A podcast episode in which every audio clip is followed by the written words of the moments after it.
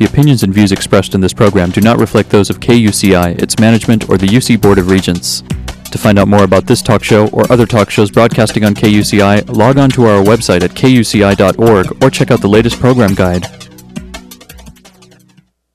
I find this scientifically fascinating. You're listening to KUCI Irvine. Disengage this computer now. Broadcasting at 88.9 FM. Hello, computer. And on the web at kuci.org.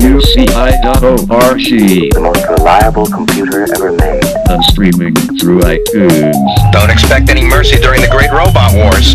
Anteater Radio brought to you by machines. Returning to normal broadcast in 3, 2, 1.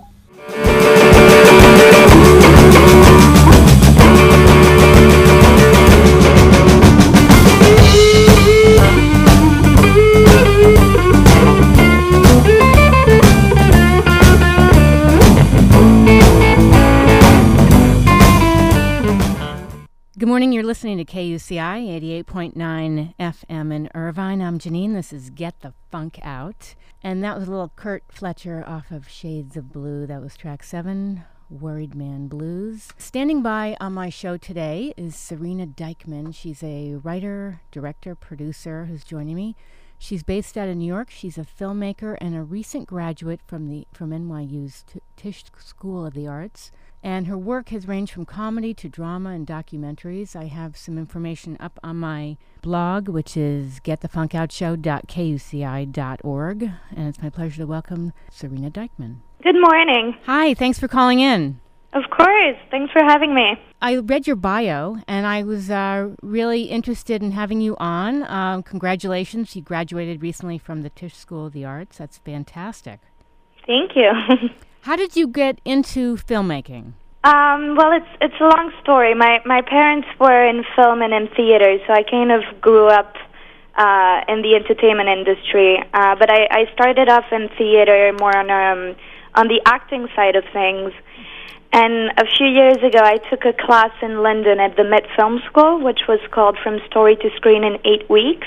Oh, interesting. I kind of wanted to know more about film, and film is this thing that you can't really understand until you do it. Right. And it was, we had to write a short film and direct it in 8 weeks, which was whoa, quite a challenge. Yes, I'll say. And I made the very terrible decision of directing myself in it. Oh, no. But I knew that there was very little at stake, so I decided to make the mistake. And the day I got on set and had to direct, as cheesy as this can sound, it just felt right. That's great. And I kind of, have been doing it ever since. That's great. Let me ask you, did you watch the Emmys last night? I didn't. I actually got off a very, very long flight. I was in LA and in Montana, so I unfortunately fell asleep right before. I was going to ask you if there are filmmakers that inspire you. I mean, there are a lot. I don't like to limit myself to one or the other, but okay. If I really had to pick, I would say that Woody Allen is on the top of my list. I really like the fact that he just keeps doing it. Mm-hmm. You know, he doesn't seem to really care if people like it or not. He makes film for the sake of making films, yes, which is something I respect a lot. Yeah, and he has a very unique style for sure. Absolutely, and you know he's very inspired by New York, which is something that I can absolutely relate to, being a New Yorker myself. Mm-hmm. I'm from New York as well. Great city, right? I love New York. Oh, I miss it so much. You know, and especially living out here in Southern California. You know, I feel like I need my fix soon. Well, whenever you want to come by, that'd be great. So, what's it like going from in front of the camera to behind the camera? Well, it's different, but at the same time, I feel like I gained a lot from having been in front of the camera or in front of the stage to the other side. I think my strong skill is really in directing actors, mm-hmm. and the reason why I think I can do that or relate to that is because I've been on the other side. Right. It's really about speaking a common language and knowing what it feels like to be in front of that camera and being able to speak to your actors and relate to them. that's important.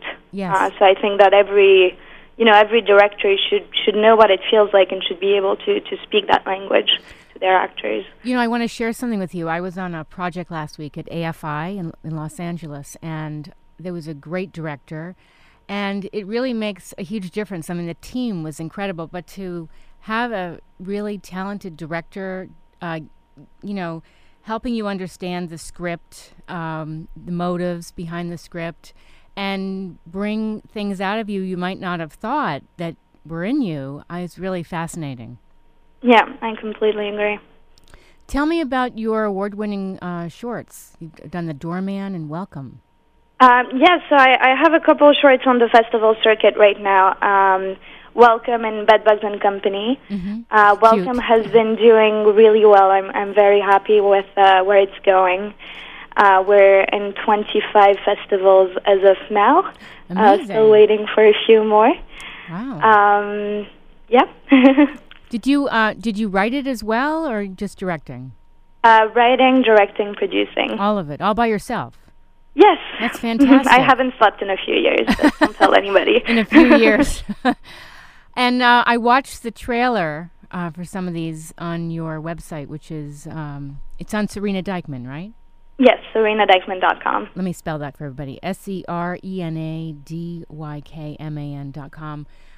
Tell me about inspiration for these films. It really depends on the film. For Welcome, it's based on a very personal experience. It's a short about U.S. immigration, more from a European standpoint. Mm-hmm. The whole film takes place at secondary inspection at the airport. It's kind of intertwined with a love story. She's stuck in secondary inspection while her boyfriend is waiting outside the airport to propose to her, which she doesn't know because you're not allowed to use your cell phone while you're in there, so they can't reach each other. So it has some kind of a thriller element to it as well.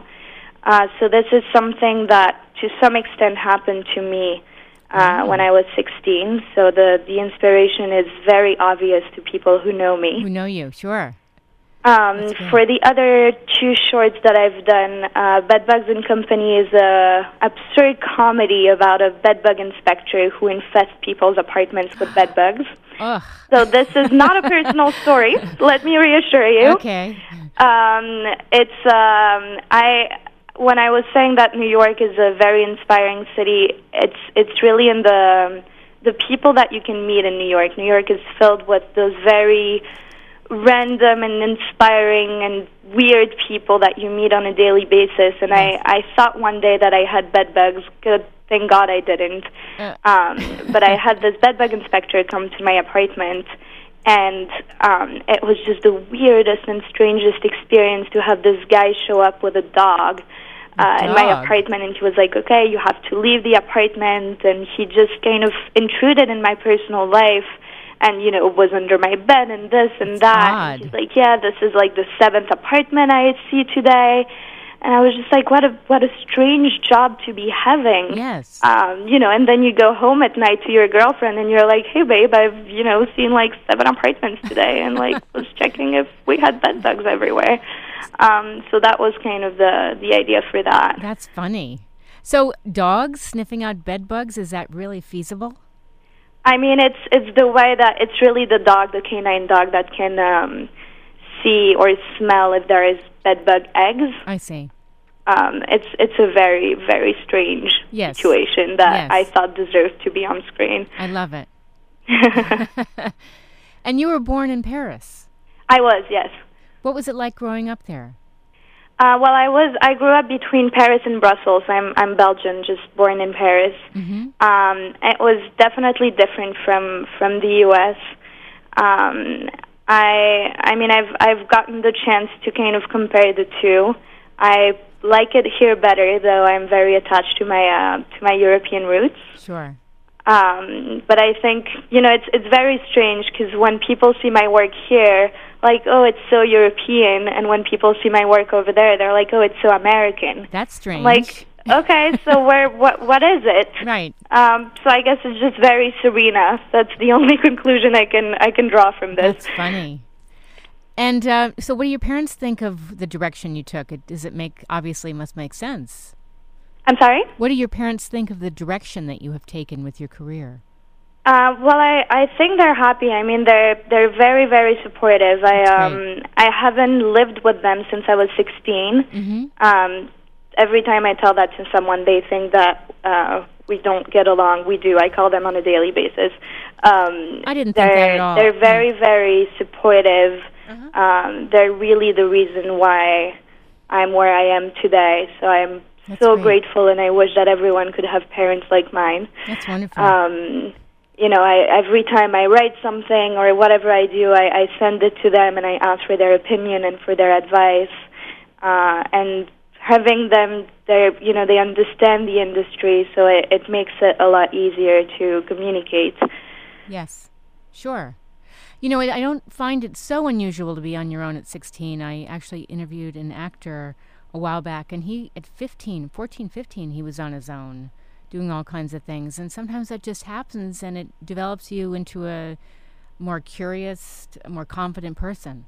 Right.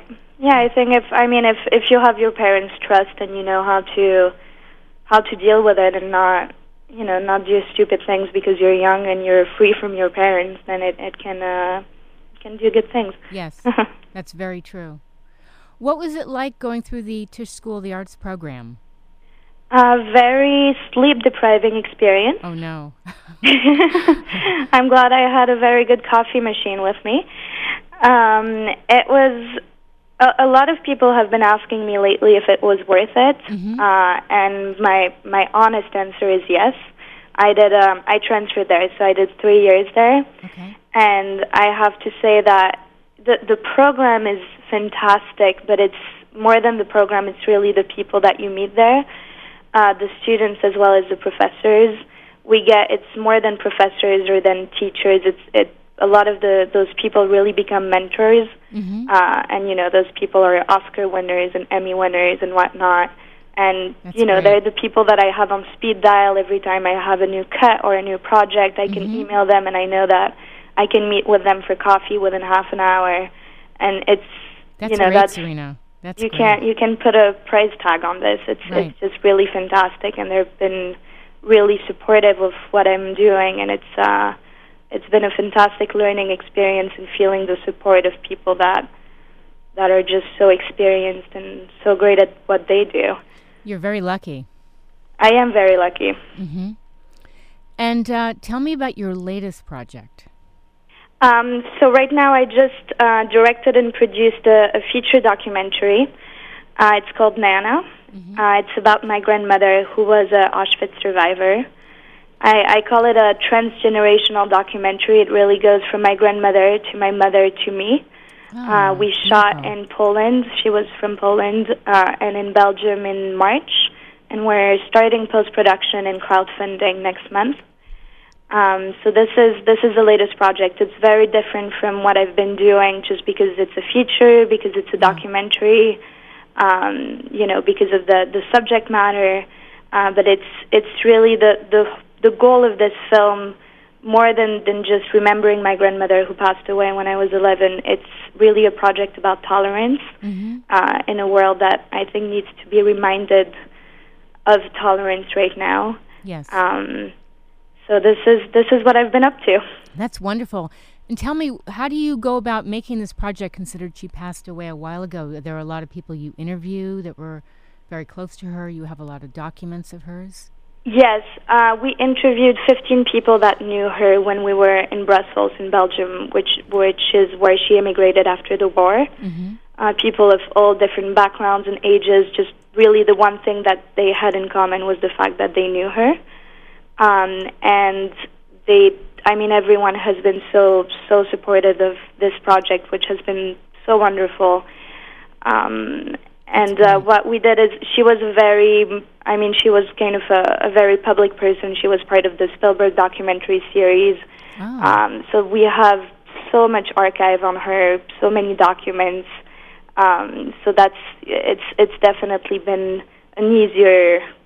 Not an easy process, but we have the material, and the fact that I'm her granddaughter definitely makes it easier too. Yes.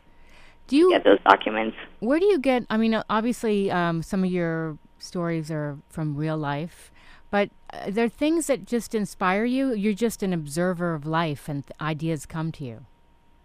I think I'm an observer, definitely. I mean, once again, it depends on the project, but it's those little things that you see every day that sometimes you don't think anything of, and then suddenly you're like, oh, this is something that's interesting. For instance, the first short I did at NYU, which also was on the festival circuit for a while, which is called The Doorman. I used to live in a doorman building, and I always thought that the job of a doorman was just so fascinating because they see everyone in the building, they know what deliveries you get, they know who stays over at night, you know, they know so much about you. Right. But once you walk out the door, they don't know anything.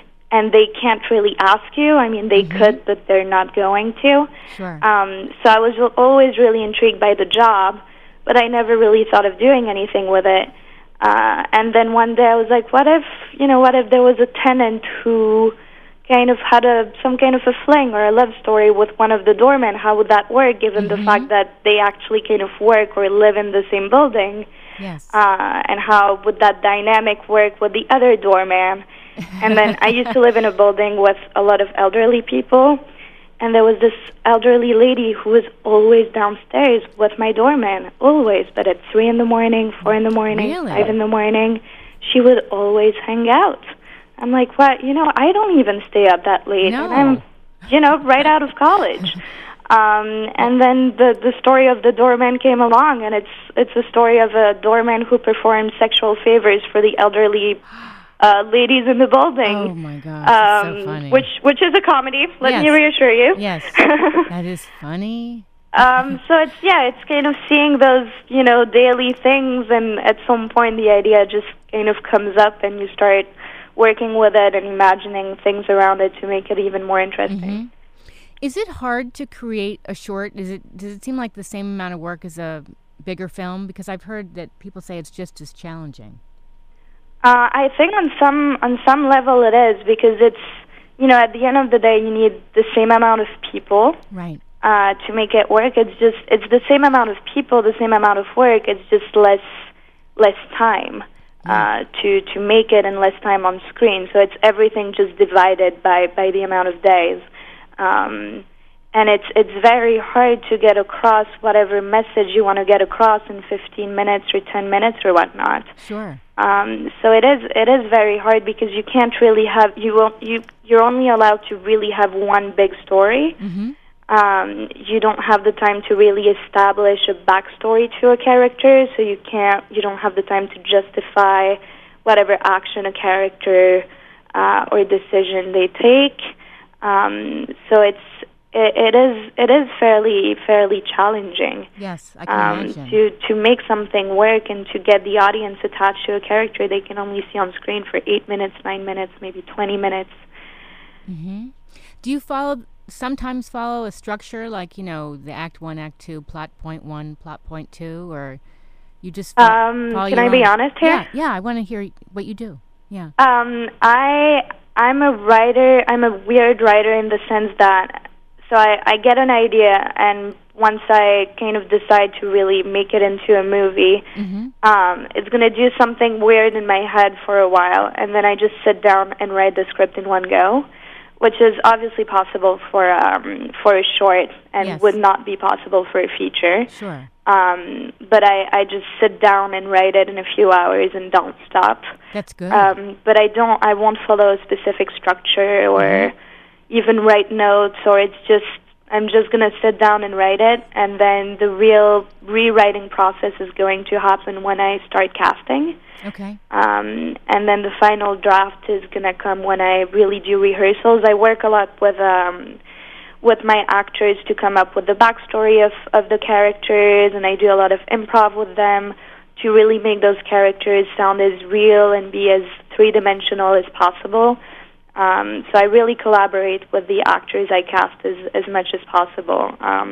That's great. It's not just me telling them what to do. It goes both ways. Well, I like that process because you get their perspective into it. Yeah, I think it's, to me, casting is the most important part of filmmaking. And you know, actors can feel something that a writer or a director can't. So I think I would be stupid not to listen to what they have to say. Mm-hmm. That's very interesting, because it might not be the same story at the end that it was what you put down on paper, but that's fine. It evolves. Yes, exactly. I mean, it's really, and it's part of the work, and it's part of the fun of the work. I see a lot of people in film, and especially right out of film school, who kind of forget to have fun with this. And I tell them, you know, why, if you're not having fun with what you're doing, why are you doing it? Right. It should be a fun experience. Yes. Do you prefer comedy over anything else, or you love everything? It's hard to answer. I mean, I really did start with comedy. I think it's, speaking of fun once again, it's so great to be at a screening and see people laugh. You know, this is the entertainment industry where, you know, one of our goals is to entertain people, to make them forget about their daily lives or whatever problems they might be having, and make them laugh. And this is just such a rewarding process when it happens. But lately, I mean, with Welcome, which is really a drama about immigration, which has, I guess, a deeper message, and then Nana, which is the documentary, it's definitely further away from comedy and more of a social impact film. Mm-hmm. So it's, you know, I like to be able to explore different genres. It's very interesting. And not limit myself to one thing or another. One of the wonderful things about this industry is not to be stuck in a routine and really work project by project. So that's what I'm trying to do. I think that's great. Where can people actually see these films? So the Welcome is on the festival circuit right now. We have 4 screenings coming up in LA. Mm-hmm. We're at the Hollywood Film Festival this week. We're screening on Wednesday, Friday, and Sunday at ArcLight. Okay. ArcLight Theater at 11 a.m. All right. Everything is available on the Hollywood Film Festival website. We're also at LA Fam Film Festival. We're at the Lady Filmmakers Film Festival, and we're also at the ARPA International Film Festival in November. For Bedbugs and Company for LA, we're also at ARPA, so both films will be screened at the same time. Oh, good. Otherwise, all the info, I mean, we get into festivals almost on a daily basis, so all the info is updated on the Facebook pages on a daily basis. And what is the Facebook page? For Welcome, it's facebook.com/welcomeshortfilm. Okay. For Bedbugs and Company, it's facebook.com/BBB the movie. Mm-hmm. And Nana, it's facebook.com/nana8documentary. That's great. Is there any last bit of advice you'd like to give to people? Because the theme of the show, I didn't mention earlier, is get the funk out. So sometimes people are in this career funk. You know, I don't know if you've ever been in that. And absolutely. So maybe you have some little advice to share about. Don't listen to what people say. That's good. I mean, you know, I get acceptance letters and rejection letters almost every day. Mm-hmm. And it's acknowledging both, but not getting it, letting it get to you. And it's, if you believe in what you're doing, it's, you know, having the self-confidence and believing that what you're doing is worth it, and then the rest will come. I really honestly believe in that. I think that's great advice. That can be applied to anything, acting, writing, anything. Yeah, I think so. You know, and if people want more information about you, where should they go? SerenaDykman.com. Okay. And then I'm on Twitter as well, Serena Dykman. Okay. Yep, I can be followed everywhere on the social media. Great. Well, congratulations on all that you're doing. I think it's fantastic. Thank you. I really appreciate it. And hopefully I'll get to meet you sometime. Absolutely. Next time I'm in LA. Sounds good. Thanks for calling in. Thank you. Thanks for having me. All right. Take care, Serena. Bye-bye. You too. Bye. That was Serena Dykman calling in. She's a New York-based filmmaker, a recent grad from the NYU's Tisch School of the Arts. If you want to find out more about her, her information is up on the show blog, which is getthefunkoutshow.kuci.org. And a little bit after we wrap, if you've just tuned in late, I will put the full conversation I had with Serena up on the blog. And coming up in just a bit, I have 2 filmmakers joining me, Sybil Azur and Linda Savaros. They're both joining me to talk about their inspiring film called Pushing Motherhood. And again, that is up on my blog, getthefunkoutshow.kuci.org. We're going to take a quick break, and then we'll be back with them around 9:30.